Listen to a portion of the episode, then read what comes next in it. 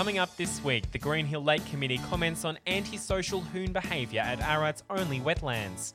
A motorcyclist left for dead joins me to recount the terrifying day. And more than 300 riders flock to Ararat for the 12th annual Grampians Ride to Remember.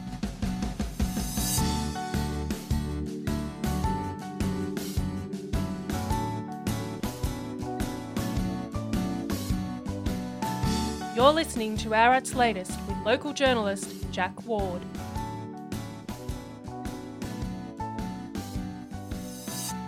Hello and welcome. School is back and we're all settling back into routine. And it's been an interesting week weather-wise. It was hard sleeping Friday night, especially when the power went out for more than 2,300 uh, customers due to the, some storm activity that was happening. But looking at today's show, there's lots coming up. Ararat City Councillor and Greenhill Lake Committee member Gwenda Allgood speaks with me about recent antisocial behaviour at Warryatkin Swamp, as well as the high visitor numbers on the Australia Day weekend at Greenhill Lake. Motorcyclist James Galeese, who was left for dead, struck by a driver who didn't hang around, joins me to recount the terrifying day and thought running a marathon was hard. Well, Andre Jones explains his 1600 kilometre journey around Victoria to raise much needed funds. Also, Grampians Ride to Remember attracts hundreds. Park Run volunteer vests are stolen in a bizarre burglary. And the Ararat Market plans to raise funds for our local CFA this Sunday. Now, Warryatkin Swamp is a seasonal wetland at the north end of Greenhill Lake. It's Ararat's only nearby wetland and it's a stopover point for several species. Local wildlife photographer Wayne Suffield spends a lot of time at the swamp capturing the wildlife's natural beauty. But on a number of nights around the Australia Day weekend, hoons use the habitat as a burnout location, ripping up the earth and vegetation and leaving gouges in the swampy terrain. It's Monday, the 27th of January, and I'm at the back of Warryatkin Swamp. And what I'm trying to show you is the destruction that's been building up out here as a result of four wheel drivers coming out and deliberately, have a look at this, deliberately tearing up the surface, having a bit of fun. Now, it's impossible to calculate the damage that's being done to the, the wildlife out here. There's almost nothing out here this morning to hear and see. There's a few crows in the background, a few ravens. Right up back further, we can see a large tree that's got what looks like uh, great egrets. It's a great wildlife location. It's our only seasonal wetland. And here we have people coming here at night and just tearing it up. Wayne Suffield there as he filmed the devastation out at Warryatkin Swamp. Now, this week I sat down with Gwenda Allgood, who is an Ararat City Councillor and also a Greenhill Lake Committee member alongside her husband Morris. We spoke about the recent antisocial behaviour out at Warryatkin Swamp and also about their high visitor numbers over the Australia Day weekend. I think that type of uh, destruction is absolutely devastating for us because we put so much emphasis on the natural wildlife that surrounds the lake and encourage, we've got bird boxes to encourage wildlife and birds into the area. And to see some idiots do something like that is absolutely soul destroying as far as we're concerned when we work so hard to build that up to benefit our local community and the local businesses it's just destroying. And cameras have recently been installed out mm. there. Have they caught the perpetrators yet? No, we haven't sat down and had a proper look with the police at the moment, but that's one of the, the things we will be doing because we do know the nights that they've been there. So there is a real strong possibility that they will be caught and, and you, charged. And you say nights. How often has this been happening, do you think?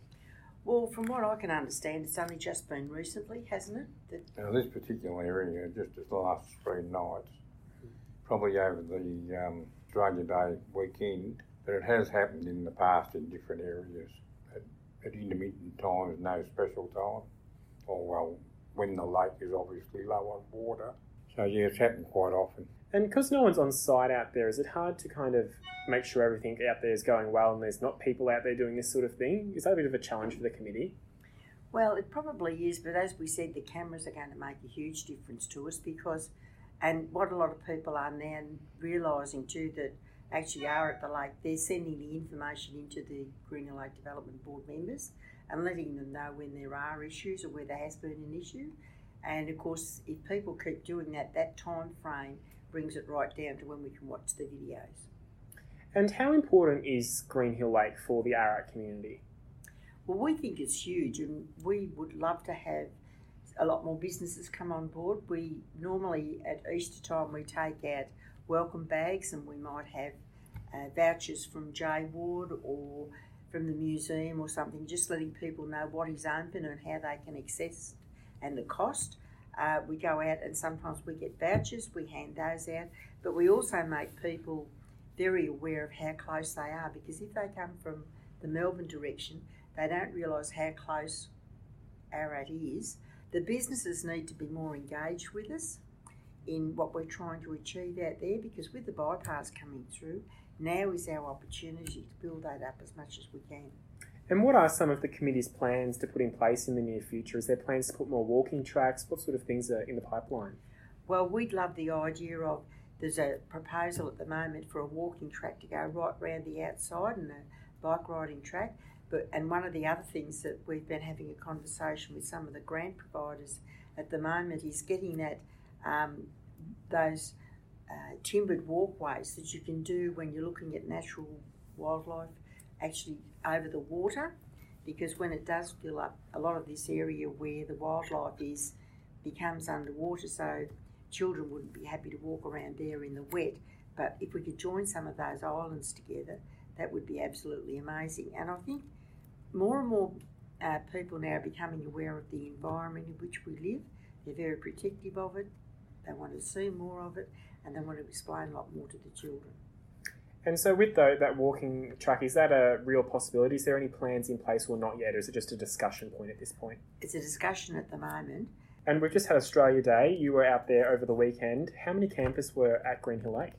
Well, I'd say there'd be, be 150 camp sites occupied, and a lot of those sites had families of four, five, six, and even eight sometimes. So there's probably about 700 people out there. So it's a huge thing for the Ararat business people and also the Ararat tourist people like J Ward and um, uh, all the museums. They must benefit terrifically from um, Green Hill Lake. And what's the status currently of the permit program? We've got the signs back up now. Now, mm-hmm. I'm not quite sure exactly uh, when the start date was, but that, that's a council issue. That is something that they've decided that doesn't have anything to do with us. Mm. So I'm not quite sure what the process is going to be there uh, anymore. So the development committee doesn't hasn't spoken to council about that. We've been concerned about the long term people mm-hmm. staying there because we don't think that's fair on the ratepayer. We think that if you're going to live and work in the area, you should be putting, you know, you should be living in Ararat, which uh, I think most people agree with. Uh, and that's one of the reasons why we want that permit system to come in because you know, two or three days in that area is terrific for everyone, but to live there is really not fair to anybody. It's now time for your say, and this week's question follows on from that Green Hill Lake story. And it was Would you recommend Green Hill Lake as a local tourist destination? Now, 52% of the 107 responders said yes, they would recommend Green Hill Lake, whilst 48% said they wouldn't. A very close result this week. And remember, the weekly poll is released on a Friday evening, so keep an eye out for that so you can have your say. Andre Jones isn't a huge fan of running, but on Australia Day, he departed the MCG on a 1600 kilometre journey to raise funds for our farmers and wildlife. Andre spent Thursday night in Ararat and joins me now. Andre, what instigated this run? Um, well, the, jo- the ongoing joke is that it gives my wife a break from me, you see. But um, I look. It started in 2017. I, I ran to Darwin. I ran through Ararat uh, at that stage. Um, I did solo trip to Darwin, and then um, I stopped for about a year, and, and I thought I'd make an attempt to run around Australia. Which, after five and a half thousand kilometres running solo, for various reasons, I pulled the plug on that. But uh, uh, it was always running, running to raise uh, funds and awareness for a cause. And this one was um, when I started last year uh, to uh, plan it, it was to raise funds for the Lions Club and the Need for Feed, which is a uh, uh, Pakenham Lions Club initiative, I think, and it's to raise um, funds to buy fodder for the uh, farmers in drought. But with the recent bushfires as well, I've uh, asked and been approved for Wildlife Victoria to uh, to raise funds for them. Brilliant. And you're, you're not a huge fan of running yourself, are you? Not not unless I have to. I mean, I don't mind doing it. Obviously, um, I don't. I'm not one of these people that have to wake up in the morning and go for a run just for the for the hell of, for the hell of it. But you know, um, running to and from work not a problem. When I was in the Defence Force, running every day was just a, a given because you've got to maintain the fitness. Mm. But um, I wanted to do something for um, various charities that have had some influence in my life, and uh, other than uh, doing what everyone else does, you know, sausage sizzles or, or baking um, events, um, running's what I can do. Even if I don't love it, I can do it. So that's what I uh, that's what I chose to do. How are you feeling on day five? You've got many days ahead of you. Are you going to make it to the end in your eyes? I'd like to think so. Um, considering I've my I've done nine thousand one hundred kilometres solo in the last three years, mm-hmm. and this is actually my s- smaller smaller um, little event, and I'm not running so much at the moment. I'm I sort of uh, left myself uh, a little bit late for uh, training, so I'm pretty unconditioned for this. Um, physically, mentally, I'm fine because I've got that uh, that uh, experience behind me. You know, I've done this. It was three months on the road to get to Darwin. It was four and a half months to get um, to do the five and a half thousand k's. So this uh, little 16, 1600 kilometre, 42 day run or trek isn't um, isn't too strenuous, but I I'm not used to running in the heat, so that's that's what's uh, taking its toll at the moment, I guess. Andre is trying to get $5,000 for each charity, so head to runningaroundaustralia.org if you're wanting to donate. Ararat Parkrun organisers shared their disappointment on Saturday morning after discovering that their storage shed had been broken into during the week. The group is now looking for their missing volunteer vests, an item that shouldn't be too hard to find. They're going to be of no use to anyone. They're in the storage shed, which the council have really kindly given given us use of. So instead of having to cart all the stuff every week, which we did for over a year, we yeah. have this storage shed which has a lock on it. And um, when we got there this morning, they the lock had been um, like the screws had been screwed out, like it had been taken off. And we went inside. It wasn't made a mess of or anything, but there's nothing of any value kept in there. Like it really isn't. You know, the flags, park run, and all that sort of stuff. It's no use to anyone. And we thought, oh, nothing's been taken, but that's really disappointing because now we're going to have to get a new lock put on the shed. So then we went to get the vests and we thought, well, where are they? And they're just in a shopping green like Safeway shopping bag, and all these vests, probably about thirty of them, all different sizes. These bright orange volunteer vests, gone. Why would you take them? Have a story? Are you or someone you know holding a community event? I want to know what you know about local issues and upcoming events. Contact Ararat's Latest via Facebook, Instagram, Twitter, or email aratslatest at gmail.com. Your story may instigate a community discussion, help a local organisation, and importantly, keep locals informed. The Ararat Market will raise funds for our local fire brigade this Sunday through a raffle, store feast, cake stall, barbecue, and shaker tins. Um, we had a gap in our calendar, um, and we decided instead of doing the fires like everyone everyone's sort of doing, we put it to the local brigade. The money raised on Sunday will be used to buy luggage for our local CFA members who are only allowed one bag when they are deployed on strike teams. Please come and support our local fireys. They do a great job right through the year, and they they do it on their own back. So please support them market organiser Debbie Miles Warrior there, and the market runs from 9am to 1pm this Sunday at Alexandra Hall. Now, James Galeese was left for dead on January 19 after a car failed to give way when he was travelling through Bushfield on his way back to Ararat. James explained the day's events when I spoke with him yesterday.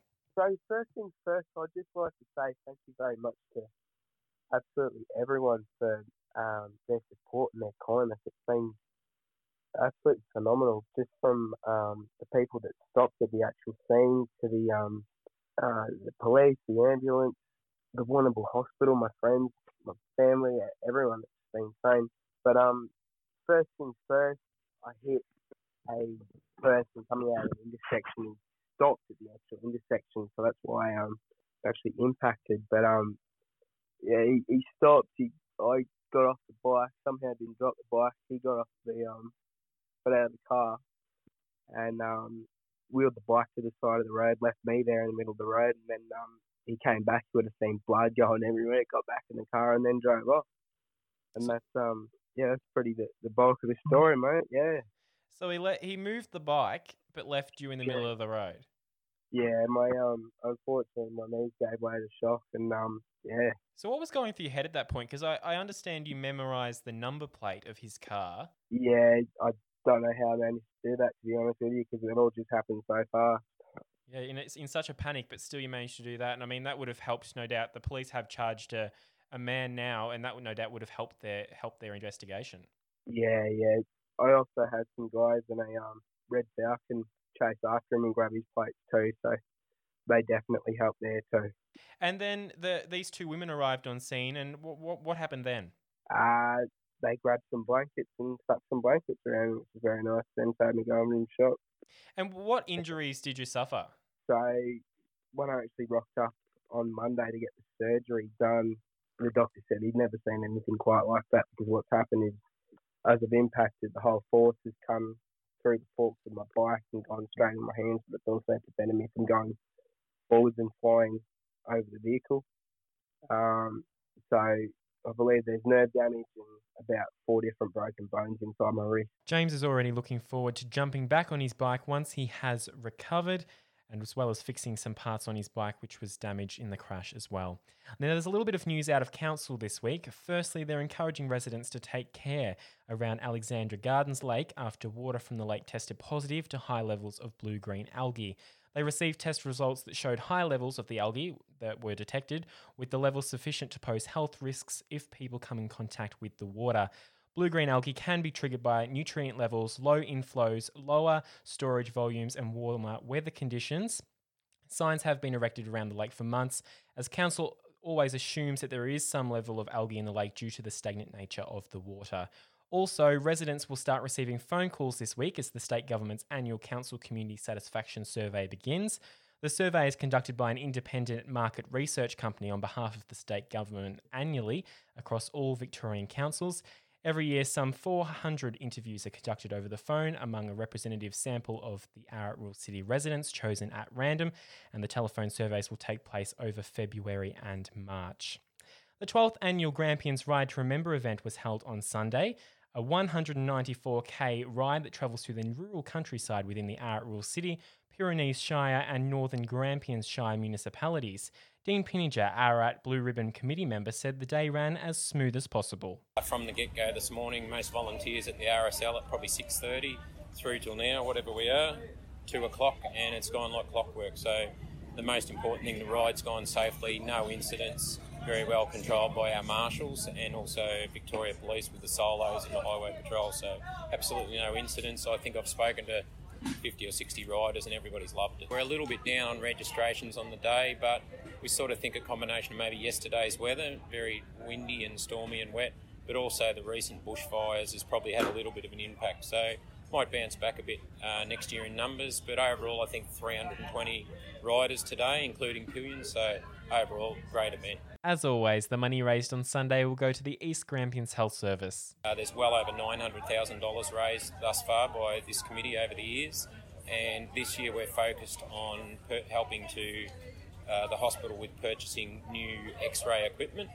That X-ray equipment will replace what's there, and their throughput and their ability to X-ray people in times of trauma and emergency is far greater with far greater quality imagery. So there's a pledge of I think $235,000 from the local Blue Ribbon Committee, and I think at this stage we're up to about a hu- bit over half of that, about $140,000 already, and we'll probably maybe raise about ten to twelve thousand dollars from this event to add to that. The ride left Ararat around 9am, travelling through the townships of Buangor, Elmhurst, Stawell, and then the fringes of the Grampians National Park, including Pomonal and Moyston, before returning to Ararat at 1pm. Jeff Penner from the Elmhurst Development Committee explained the whole community effort to feed more than 300 riders. The, uh, involvement of Elmhurst uh, involves certainly putting together a, a workforce of, uh, of, ladies and gents from the cooking right through to car parking.